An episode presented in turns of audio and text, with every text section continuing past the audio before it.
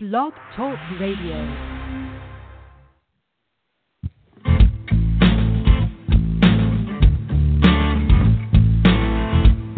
I own it, I did that, not proud, but that was me.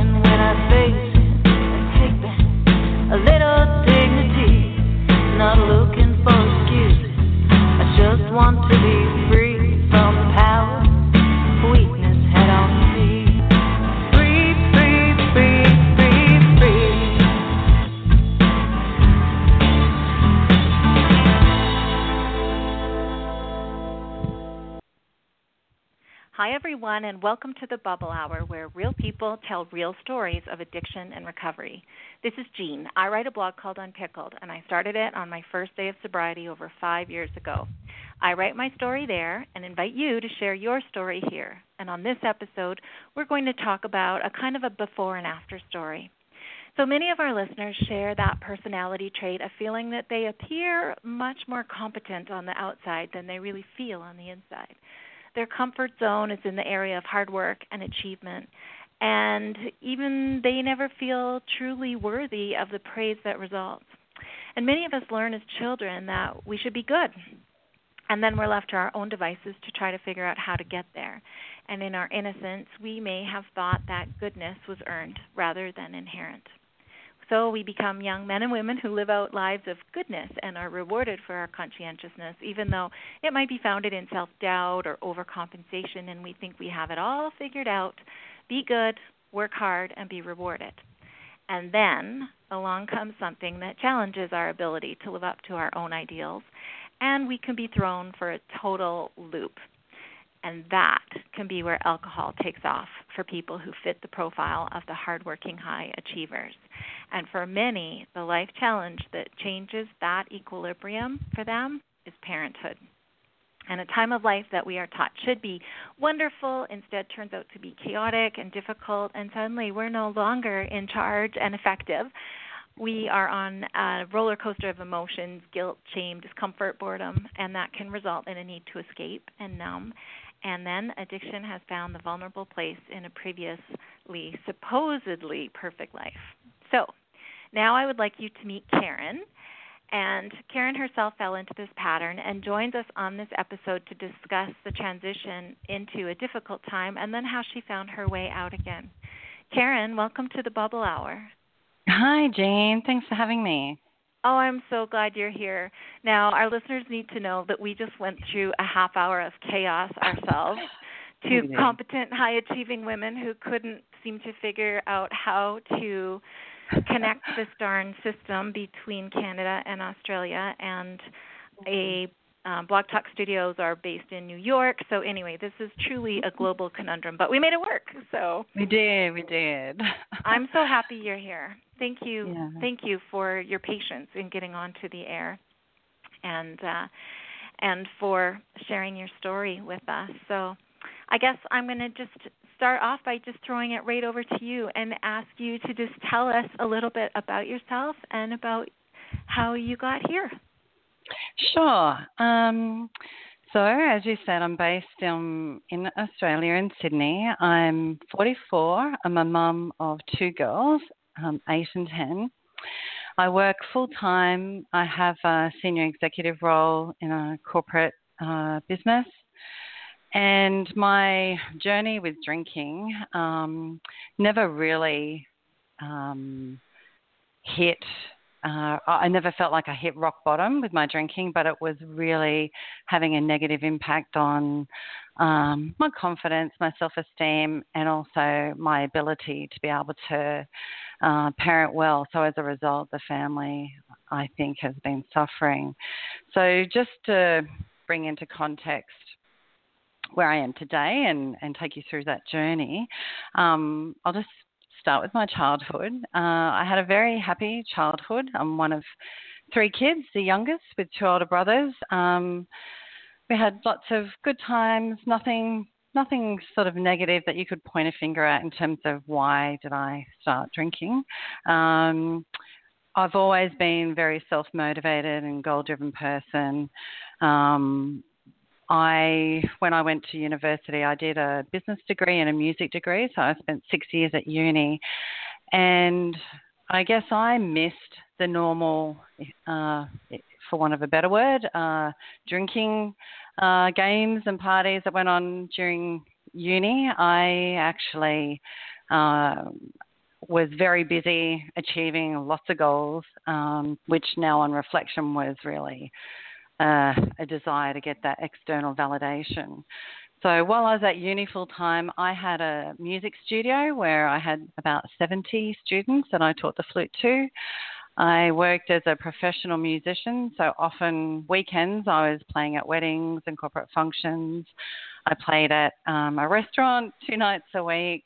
I volunteered on many, many committees, you know, social clubs for uni, um, music committees uh, to yeah, to promote kids, you know, coming into music, and also worked on a fine fragrance counter at a department store. So I was really, really busy, um, and you know, I suppose if I wasn't busy, maybe I would have started my drinking a lot earlier. But when I when I think back at that time, Jean, I realise I was really, really uh, concerned with what how I was presenting to people, and people thought, "Wow, she's achieving so much.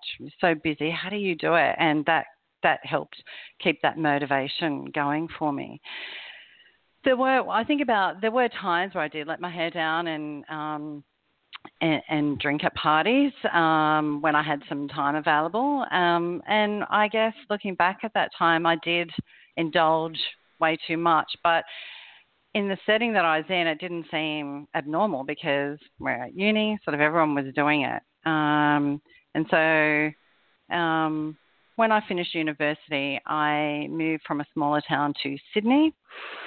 I got a just a regular corporate role and spent probably the next 10 or 15 years making up for lost time uh, that I missed at uni and so spent a lot of time socializing, going out, drinking, experimenting a little bit with drugs, but really alcohol was my my preferred choice. But none of that was really having a negative impact on my life. In fact, it seemed to be a great enabler to uh, widen my circles at work and helped with networking and moving my way up through um, the corporate world. So in some ways that that drinking culture um, was, you know, regarded well and was would be viewed negatively if you weren't a part of that. Um, probably around the age of I don't know exactly when, but my mid thirties, I got married. Um, all was really good. Um, still drinking, you know, in those first few years of marriage everything's still going really well for work. Then we decided we'd like to start a family. fell pregnant pretty easily and thought, right, okay, so this is the next stage in, in my journey. I'm going to nail motherhood also and proceeded to buy a whole lot of books and read up. I had the most detailed birth plan anyone could have. I, I, I had, uh, you know, had my bag packed. I had my snack bag ready to go, and of course, nothing went to plan. Um, I, my, in my birth plan, I was going to have a natural birth and no drugs, but of course, I had to have an emergency cesarean. Um, I was really, really keen to breastfeed, but that didn't work either. Um, I tried for about six weeks to breastfeed, to the detriment of my daughter, my firstborn. She actually lost so much weight in those first six weeks. Um, and psychologically, I felt like if I was to give her formula, that I would be doing her a disservice. I'd be doing the wrong thing. So I was really pushing myself so much to be able to nail the breastfeeding. And um, yeah, eventually I, you know, there was an intervention with my my mother and my husband just to say you need to stop going down that path. Your child's health is at risk. So that's, I guess, psychologically, I'd already started down that path of postnatal depression. I think six weeks after giving birth, I, I had already felt like such a failure um, just in those first six weeks, which I thought were going to be joyous. And um, yeah, I felt like everyone else seemed to be able to do it around me in the mothers group. Everyone seemed like breastfeeding was easy and and and I'm never the type of person to want to admit that something's not working for me. So I think for the next 12 months, I was on maternity leave and um, I really struggled with um, adjusting to motherhood and found myself, because I wasn't in my work environment, I found myself feeling quite disconnected and getting more depressed and um, I, I started drinking to numb those feelings. Felt, and I guess that that was um, a precursor to the next ten years of parenthood. Um, I have felt because of my postnatal depression and the effort that I was trying to put in to do everything right that's in inverted commas. Um, I was doing controlled crying when in the first couple of years because I thought that was the right thing to do. I now realize like that my the pressure for me to try and get whatever I perceive to be the right thing to do for parenting really did have a negative impact on my daughter, and I think um, my depression and the controlled crying and and that that I was doing with her had resulted in over the years her feeling a low sense of self worth, and we've seen that. Um, I guess the output of that being her difficulty with forming social relationships at school. Um, Can you tell us what is controlled crying? Can you describe what that is? Oh, sure. So I guess there was a school of thought which was fairly prominent here in Australia is that babies should be able to learn to self soothe as soon as possible.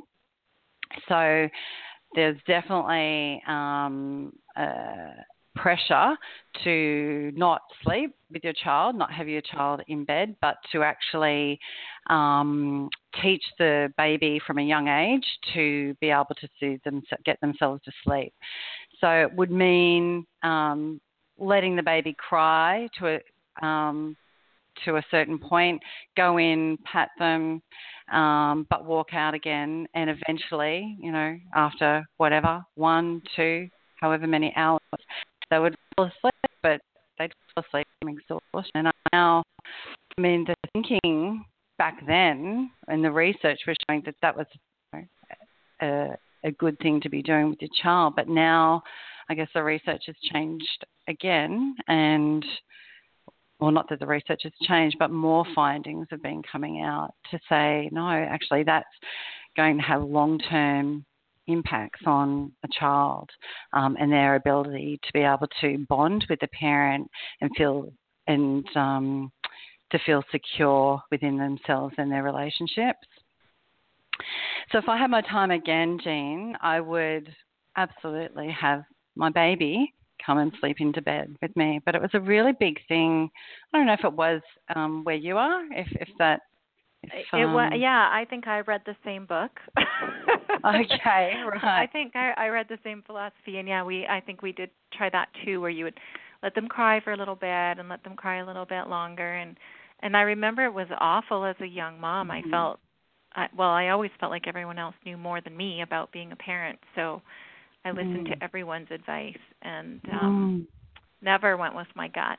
And um I and I feel your pain. I I I know exactly what you mean about then you worry. I mean, my kids are in their 20s now and and I'm still thinking, "Oh, did I do that right?"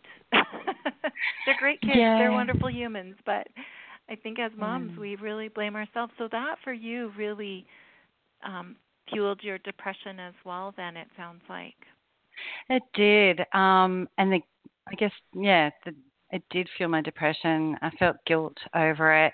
And the more I could see as my daughter's been moving through the years in school um, and seeing the struggles that she's having forming friendships, um, every struggle she has is a failure of mine. That, and then that would lead me to further depression and drinking to numb those feelings. So I guess my thinking about parenthood over the last 10 years, I've never felt so incompetent at something that is supposed to be the which is the most important thing you could ever do in life. I felt felt so incompetent, such a failure.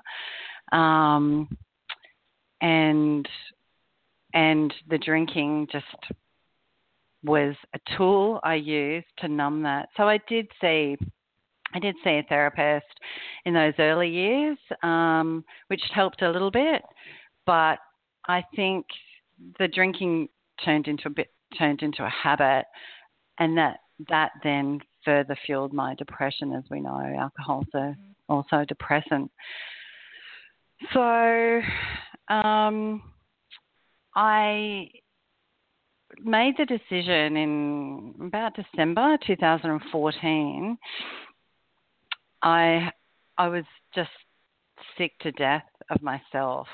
I was drinking every day. I was waking up every morning feeling like crap. And the inner dialogue was, You're such a loser. You're such a loser. How can you do this? You promised yourself you wouldn't do it, but you're such a loser. So that just kept going for such a long time. And I just got to the point, yeah, for whatever reason, uh, there was no one big thing that happened. I just couldn't take being this person anymore. So I did some Googling and I can't remember how I came across Hello Sunday Morning, but I did. Um, Hello Sunday Morning is uh, an online movement in Australia which is about tra- changing, um, I guess, how the community views drinking and seeing it as a lifestyle choice more than a cultural um, thing to do. So they encourage people to sign up for a challenge of take three months off, take six months off, take 12 months off, just just a challenge to take a break and see what life brings you once you remove alcohol from mm. from day to day. So I signed up for 12 months, but I uh, posted it on Facebook and said, I'm going to do 12 months alcohol free. Who wants to join me? And put a link to Hello Sunday Morning. And of course, got loads of comments back people, you know, really surprised. Most people are fairly encouraging, finding that quite like admiring me for doing it. Um, and so I started that journey of, and, and I was reasonably successful for the 12 months. I would say that I probably cut down 80% of my drinking, um, but I still had blips. I still was battling in my mind. Uh, well, because I've gone for whatever, six months, I think I could just have one. I think I can moderate. And sometimes I could. Um, but m- more often, when I would drink, there'd become that little inner obsession with, okay, I don't want to have a second. Do you want to have a second? No, I shouldn't. Should I? And just, it, just the the mind games oh, that you play with yourself about it.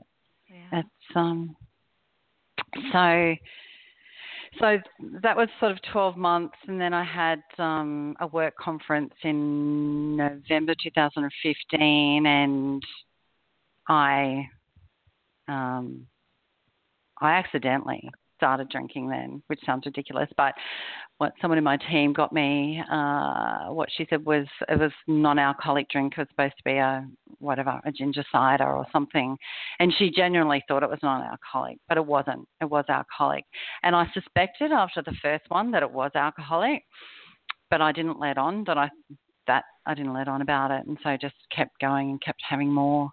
And so at the end of that work conference, I had really had way too much and really, really embarrassed myself.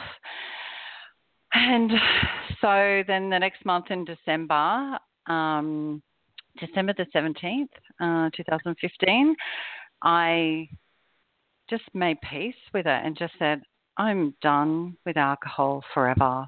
I'm done playing these games myself. I haven't got the energy. And my daughter was going through such a tough time at school. She'd she'd had one close friend and and that friend had sort of moved away from her and she was very much on her own isolated she was crying every day not wanting to go to school she said she didn't want to live and and I couldn't stop crying every time I'd talk about it just seeing how much pain she was in and how um how she just felt this great sense of shame about herself and and just so and have such a lacking of self worth. I think that more than probably the, the drinking at the work conference, it was what was happening to my daughter just just changed something in me that I thought I have to be as well as I possibly can to get my daughter through this. Um, so, um, and I've been nearly eight months sober now. Um, and it's it yeah, life is much better now and my daughter's doing really well, making great progress. We've in terms of the tools that are that that I've used, I've been seeing a therapist well, all of last year I was seeing a therapist sort of weekly, which really helped. And my my daughter's seeing someone as well. My husband and I see someone just to talk about parenting and really, really talking about having a circle of security for children. Um, and it's just made a such a significant impact to our family life. I've gone from feeling like having a family stripped the joy out of life for me because all I could see was failure and no one was happy to now a life of feeling really proud of myself and proud of my children and really, really enjoying having the family. I mean, don't get me wrong, there's, you know, kids can still be very testing. um, but I can, we can recognize such a difference. Um, and that's just, I think the mindset for me is instead of all those years thinking, I really want to give up, I really want to give up, I actually don't think that anymore. I think, wow, I've gained so much. I don't mm-hmm. feel like I've given anything up at all. I feel, yeah. It's like it's freed you to to dig in, right? It's uh-huh. space for you that to allow you to to tackle the things that life is asking of you right now.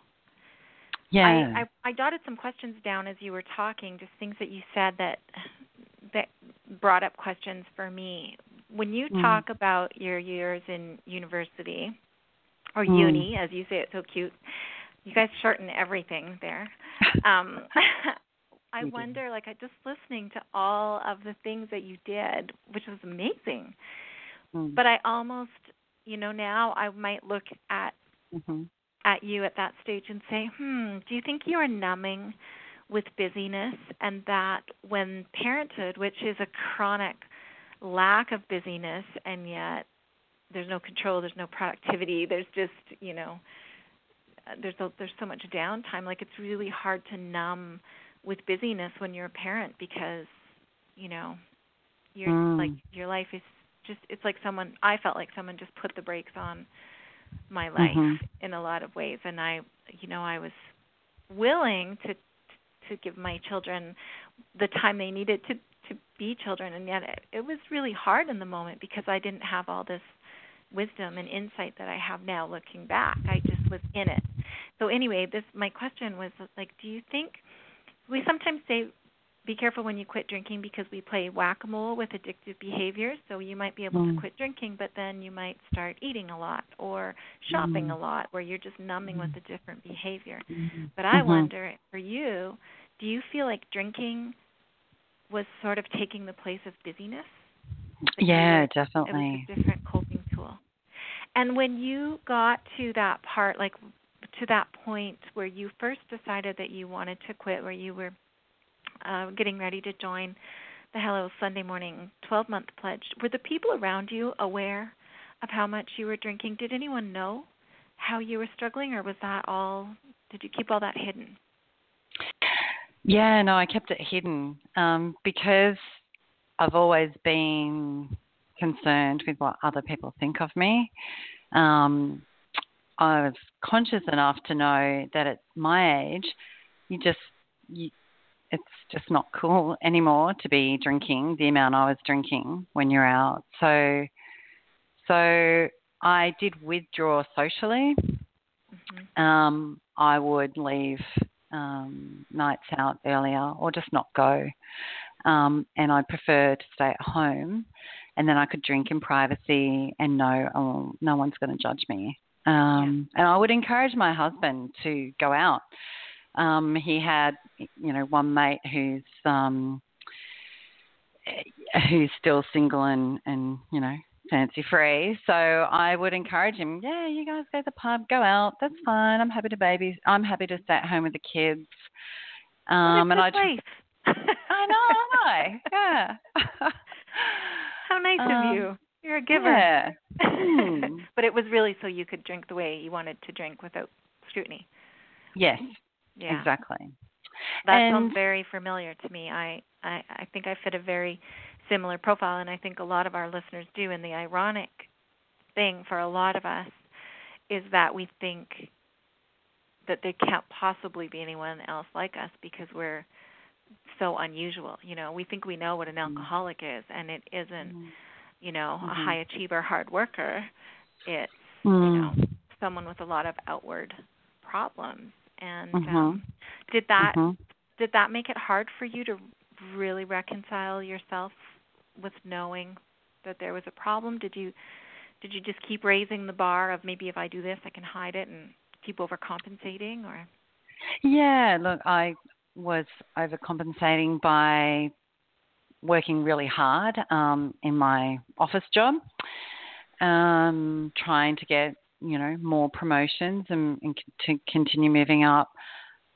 But it eventually got to the point where that that I was working harder, but I wasn't producing the results because I was just too tired, um, and the output wasn't really high quality. I suppose, like on reflection and it was making me grumpier right. in my home life because I'm feeling stressed that I'm not achieving as much as I'd like to.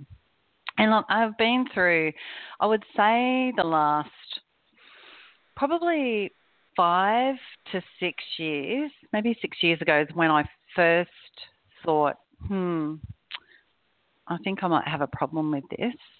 And when I first raised it with my husband, he was stunned, absolutely stunned. I had, I remember the morning we woke up. I woke up really early in the morning. I couldn't, I couldn't sleep all night because I was was on my mind. Oh my god, oh my god, I've got a drinking problem. And I remember um, putting my arms over him and shaking him awake and went, "Wake up, wake up! I think I'm an alcoholic." Just like, what? What the? And for him, he's it's been really hard for him as well. Um, picking up the slack, I suppose, with the family, with me having my bouts of postnatal depression, and then for him thinking, oh my God, I've got a wife who's an alcoholic. And he didn't know what that meant either. Um, it just sounds so horrible. Like, um, and, and was he, his first response to negate that and say, no, you can't be, you're too yeah, productive. Yeah. Yeah. Yep. He, but he didn't know how much I was drinking. Right. Um, because I would hide that from him. Um. So look, I think there's even people today, like my very close friends, I've shared, I've been very open with about my uh, battle with alcohol, and I think there are some of them that don't think that I have much of a problem, but it doesn't really matter. Only you know. You know yourself yeah. whether you do. And others might, what you view as a problem for yourself, others might think relatively that's not a problem. But if it if it's impacting you negatively and you see it as a problem, then that's all that matters. You know, I'm glad Mm. you said that because I uh, I have struggled with that myself. I think uh, I had a fairly similar profile to you, and I have had even some family members who you know think that I'm not a real alcoholic, but I think, well, what is a real alcoholic? I was Mhm. addicted to alcohol. I was drinking every day. I was hiding it. I was miserable, and I'm so much better off without it. I mean, Mhm. health wise and mentally i just it it was such a terrible burden and uh, you know i don't know i think when you've spent your life being a good girl and and defining yourself by how other people see you which is really what overachieving is all about it can be a real bitter pill to swallow to think well now like i can't win because i don't want to hit a low bottom and and be an alcoholic that everybody can see. I don't want I don't want all these symptoms to become externalized for other people to Uh-huh. see because I know. Uh-huh. Uh, but there's a part of me that would really like the validation. Yeah. Yes. of yes. of everyone agreeing with me, but you're right, it does not matter.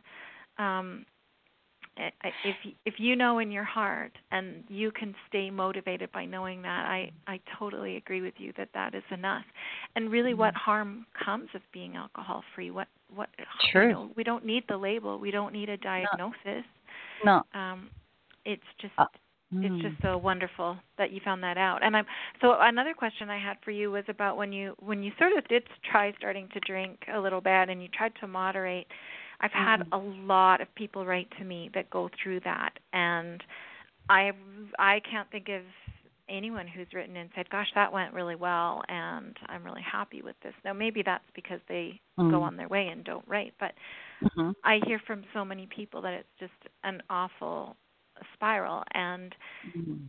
in the end I think it seems pretty clear that it's almost easier to not drink than to try to moderate. Have you found that? Absolutely, like a hundred Mhm. percent. Um, you know, it's interesting. My husband and I were talking about it last night, and and he said, like, he's been incredibly, incredibly supportive.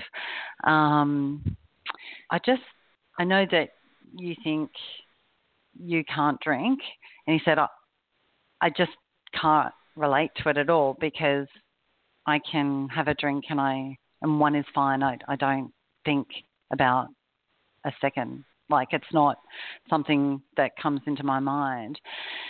And he said, um, you know, there's I kind of think you've got your shit together now. Um, maybe you could drink. And and he said, but I understand for you, you think you can't. I said, I, I said it's just it's a mindset for me. It's not. I don't think to myself, I can't, I can't. I just think I'm happier not even entertaining the idea. It's and Jean, I used to be a smoker. Um, during my uni days, even though as a, I'm a musician, um, I smoked and I smoked a lot. Um, I probably smoked a packet a day for quite a long time, and I only gave up smoking when I fell pregnant, and that was pretty hard. Um, but I, I guess that's I can relate to that same mindset. Once I'd stopped smoking for whatever it was, a year, I just stopped thinking about it. Instead of um, when I was a smoker and trying to moderate my smoking, you'd always be thinking, oh, have I have I got a packet of cigarettes with me? Um, am I going to be able to buy cigarettes where I'm going to? Am I going to be able to smoke there? Like that consumed a lot of your thinking. It, Yeah. and that's what I found with alcohol too. It just, even if I could moderate, if, it, I would still be obsessively thinking about it. Yeah. So now I don't even think about it at all, and it's freeing. It's really freeing. Yeah. Um, And so, it's funny what you say, your husband's perspective that, oh, I, you have it together, you can probably drink now. You know, I think that's a really common misconception that what people don't really realize is that there are neurological changes, at least as I understand it, there are. Mhm. I am not a neurologist or Mhm. a scientific researcher, but mhm. um you know i do think that there's some research has shown that like there the pleasure reward circuitry gets permanently altered Mm. and and so Mm-hmm. just to go back and moderate just doesn't happen for some people once that you know permanent change occurs uh, every time i say something about that that i've heard you know that a study has found or something then i i picture like you know being wrong, found wrong in a few years but I, for Mm. me that just knowing that that you know Mhm. Th- that I I'm not a little bit person. I'm I, I used to smoke too, and before that I sucked my thumb. Like I Oh, almost me had to start smoking Yeah. as a teenager to stop sucking my thumb. It's just Yep. like all the things. I just want to do all the Mhm. things. I just I Mhm. need the comfort all the time, and Yes. and that's just I know that that that's something that's so hard to understand. In fact, when you were saying about your husband saying, you know, he can have one drink and not think about a second one, I'm thinking like the second or third one while I would be having the first. And sometimes Yes. I'll say to my husband like where my brain is going just so he could see like how my thinking is different than him like if we're watching a show and you know I'll say like you know I'm watching that person drink that scotch and I can feel it burn down my throat while we're watching this like that's Mm. you know it, I bet you're not having that reaction right now you know and that just from Mm. having some of those conversations he's I think he's starting to really realize like oh yeah you really see this Mm. differently than I do um, but I, I want to get come back to your story a little bit. I'm pulling you off track. I we kind of wanted to compare the before and after because you really have had such a metamorphosis and kind of you're it's like you're fully yourself for Mm. maybe the first time in a long time. And I just wonder Mhm. what words you would describe yourself use to describe yourself, you know, before while you were drinking versus now, this Mm. Karen 2.0 person that you are Mm. now. Mm. So, um, my daughter's teacher last year talked about um, the kids. Each, each each child has in them uh, a ball, a golden ball, and um, she would encourage the kids to do things um, that would help make that golden ball inside them glow. So things that would fill them and nourish them, you know, nourish their soul. Um, and that image has really stayed with me. And I think at first, when my daughter told me, um, it didn't have much of an impact because I don't know where my ball was, but I didn't feel like I had one at all. Um, but now when I think about that, I do feel this golden ball. I feel um,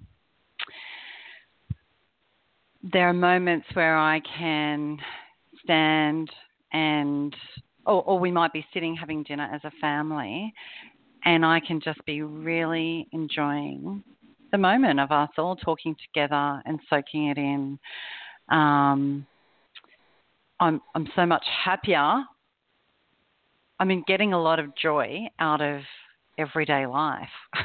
I don't need amazing things to happen to be getting joy. I'm getting joy out of the smaller things because I'm more. I'm so present now. Um, I consciously choose to be more present. Um, so when I've picked my kids up and come for dinner, I used to, even when I was drinking, be still trying to do some work emails as I was preparing dinner and sort of half-heartedly answering their questions. Now I don't. Um, I give them all of my time. Work can wait. I my family is number one.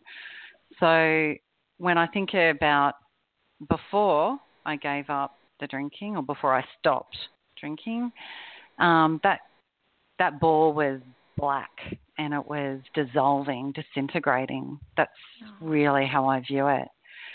Um, so I have spent probably in the last 12 months, 12 to 18 months, introducing things into my life like meditation.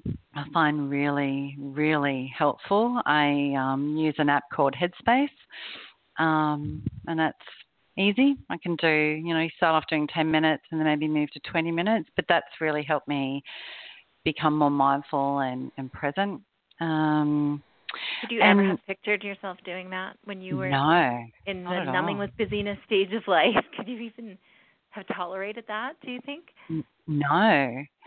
Although there were people that I would look at. I can think of one person um, who I, I didn't know very well, but I would look at her and think, and I knew that she did yoga and she was, you know, health conscious and um, she just has this look of uh, like a healthy glow and a serenity about her and a calmness. Even when work gets full on, there's complete calmness. And I really looked at that and longed for that. But mm-hmm. God, I was so far away from that. Yeah. But now I, I feel like I'm there.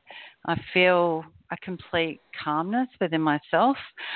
I can't believe I'm not stressed about work. I'm, I'm busy, but I'm choosing not to. I've really cut back on the hours I put into work, and I'm really comfortable with that. Um, at the end of the day, it's, I don't know. It's a, it's work. It's it's a corporation. What really matters are people and your family. So. And do you find yeah. that you've got that like at a point now where even when you're tired or stressed or upset, do you fall back into some of your old thinking patterns or have you kind of got to where this is your new normal now? This feeling of calm? Um look, I'm realistic to know I think to think there will be times where life will throw me some curveballs and I'm not going to have this same calmness. Mm-hmm. There was a few months ago we um, had a restructure at work, and the team that I head up was going to be significantly impacted. And I found it very hard um, going through that time. And this was probably about four months ago. I I felt like I was having a breakdown at work. I could not stop crying at work. It was ridiculous, and I, i have never been one to cry. I'm not. There's no crying I'm at not, work. No, I, it's so uncool. Right. Sitting in a meeting, going, I hope no one asks me a question because I'm going to burst into tears. Just couldn't. Um, and then my manager said, you know, take the week off the next week because I couldn't talk. To, he tried to talk to me, and I couldn't talk because I just kept crying. I just felt um, so raw with emotion and, and sort of worked through that with my therapist. And I think from not having any alcohol, there was just, I was going through a really difficult time, but there was nothing I had that could numb it at all. There was nothing. Yeah. So I was just so raw and I, I'm really, I wasn't tempted to drink, um, which I was surprised at. I took the week off. I went to the beach. I did my meditation. Um, I started yoga um, and just did the things I knew rationally I should do to make myself feel better, even if I didn't feel like it. And and I did get better um, and could handle that. So. I'm not sure if I answered your question. I can't remember what it was, but no, no, that's great. I, well, I was curious about it's when you were up when things were tense how you mm. handled it and so you it sounds like you you forced yourself to do the things you knew would work even though you didn't necessarily want to do them or you know yes. like yes. they didn't yeah and it, and then they work and yes. i picture us you know 40 years from now being 90 year old yogis on the beach with silver mm. buns that you know look back on these silly 40 something year old women that we were. Mm-hmm. and then think it's funny, you know, when we had to learn to calm down because I really think the more you do it, the more it just locks in and uh-huh. becomes your new way. I, I feel like we spent mm 40 years learning, you know, some to to cope the wrong ways, and now we can we have to undo some of that and then build mm new ways. But I think we can mm relearn and it can mm become more normal. I really believe in that. I know, you mm. know, we have about 15 minutes left, and one thing mm. we were keen to talk about was was what the drinking culture is in Australia and what the recovery mm. culture is there because mm. it, it's a, I think things are moving a little bit faster in Canada and the US than than they are other places. Mm. What's it like there? What's it like to be mm. a sober woman in Australia these days? Yeah, um, drinking is very much part of our culture. Um, it's viewed, um, it can almost be viewed negatively. Um, well, it is by some negatively if you're not drinking. It's like an insult. Why aren't you drinking? It's Christmas. Have a drink. God, you know, what's one? It's not going to kill you. Um, when I was because uh, I am a social person, um, and I I like talk. I like being able to talk through problems with people. But with this problem that I needed to fix, I felt like there was no one I could talk to that I could that could relate. So I talked to my husband about, it, but he couldn't relate. So I did the googling, um, and like there was Hello Sunday Morning, but I, for me, I'm not I'm just not the type of person to get onto online um, forums. I, I, I like that one-on-one contact. Um, so there, I couldn't. I still haven't found anything. Any there's AA meetings, of course, and I thought, all right, well, I'll give that a go. But I felt very.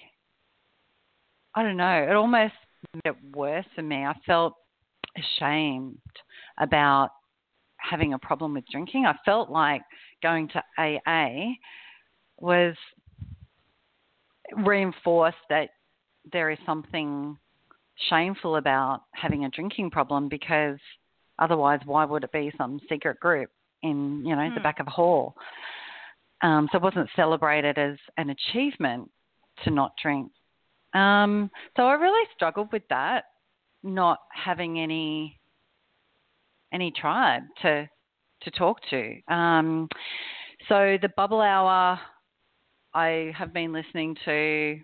I don't think I listen to it every day now, but I would listen to it every day. I don't know for 12 months. Um, for a long time, I just found that really helpful and felt Yay. it felt like that. that was my yeah my. I felt connected and that there were people I could hear talking that that um, I could relate to their stories. Um, so the word recovery is not used in Australia at all. So if you go searching for recovery, you're not going to find anything in mm. Australia. Well, I haven't been able to related to um, drugs and alcohol. Um, so I guess, and one of the uh, from listening to the Bubble Hour, I came across Dawn Nickel with She Recovers, and I heard her talking about these wonderful know, retreats for women in recovery. I'm like, and it sounded like it was a really, uh, um, what's the word, um, inspiring thing to do, where these women are celebrating their sobriety. Um, you don't hear anyone celebrating that in Australia at all. It's not. It's just a problem you try and fix. It's not actually a celebration of choosing sobriety. So going to that we retreat. We need a change. We need a cultural shift there. Yeah, I think so. And I think Hello Sunday Morning's trying to do that, but it's online. So for me, that I like to be able to connect with people. I, I, I find it hard to connect with people in that way. Mm-hmm. But um, I think it's, I mean, deep down, I know that it will take people like myself sort of putting my hand up and saying, being out, out and proud, you know, yeah. um, and sharing you, my story. Are you open about your sobriety at work and with the people around you? Sort of. Um, I don't know what people think, and, and I'm proud of myself that I'm caring less and less what they think. So that's a mm-hmm. that's a tick. but they be, because I just they knew that I was on a journey of doing, trying to do 12 months alcohol free. But that's because I said I want to lose weight. You know, want to see what life's like. I just want to throw a challenge to myself. So I kind of packaged it up, not to say I had a drinking problem, but it's just ah, you know, I love having stretch goals. You know, um, but now um, and I have lost, like I've probably lost between 10 to 15 kilos in, I don't know, 12 months. I'm looking a lot better and I get that re- external reinforcement from people at work. But I think they don't know that I struggled with alcohol. I would never talk about that at work. Well, I haven't talked about that at work. They know that I choose not to because I I, I just really like how it makes me feel not drinking, and I started to drop in a bit in, in if people ask and say, look, I just actually I I used to really enjoy drinking, but I I found it hard to I don't know to stop moderate, and I just find it easier and and better for me to not drink. So I don't know. Maybe partially I'm out. Hmm. Don't. The light But I think- you can't, you can't contain all that sunshine. You know, you just I I think people just they see there's something different about Hmm. people that have that kind of peace in their soul, just like you noticed it about other people, and maybe they're looking for clues. They'll start to find out. But I'm excited Mm. for you for what lies ahead. Something is funny is happening with the um, with the computer here that is recording us, and I'm so scared I'm going to lose you again. and I'm so excited that we got this to work and got this to air. So I don't want to have it crash on us before we go. So I want to wrap this up neat and clean. I want time to Mhm. thank you um, Mhm. before we go off the air and lose our connection because your story will I know it will resonate with a lot of listeners. Um, it's such a surprise when we realize we're not alone and that yes, addiction can happen even to people who have look like they have it together on the outside and are making it to work and are doing all the right things. Um, that pain can still be there and that can translate into addiction and and um, that can be a really terrible burden that a lot of people try to hide and I think just hearing your story and how joyful you are now and how free you are and how you used your drive and your competence to turn this around. Um, The same thing that was sort of dragging you down to some extent. I think it's just it's it's a beautiful thing and I I applaud you and I adore you and I'm just so happy that you're here and um and that other people are getting to hear about you as well. Oh, If thanks, if someone hears themselves in your story, what words of encouragement would you offer them? Um, I guess it, it it may that it will probably be hard at first. Those first whatever few months or six months, but I think it, eventually you come when you change your mindset and realize and and yeah, if you change your mindset, um, the gift that you will receive from making those positive changes in your life are just that they far outweigh any joy you get from drinking. So I've had many social outings in the last year, more than I had when I was drinking in, in the year prior, but where I've not been drinking, others have been drinking, but I've had such a great time because I've been able to really be present and enjoy that. So it is possible, absolutely possible, to have a really great time with your friends and family um, without, I don't know, without the numbness of alcohol. It's better,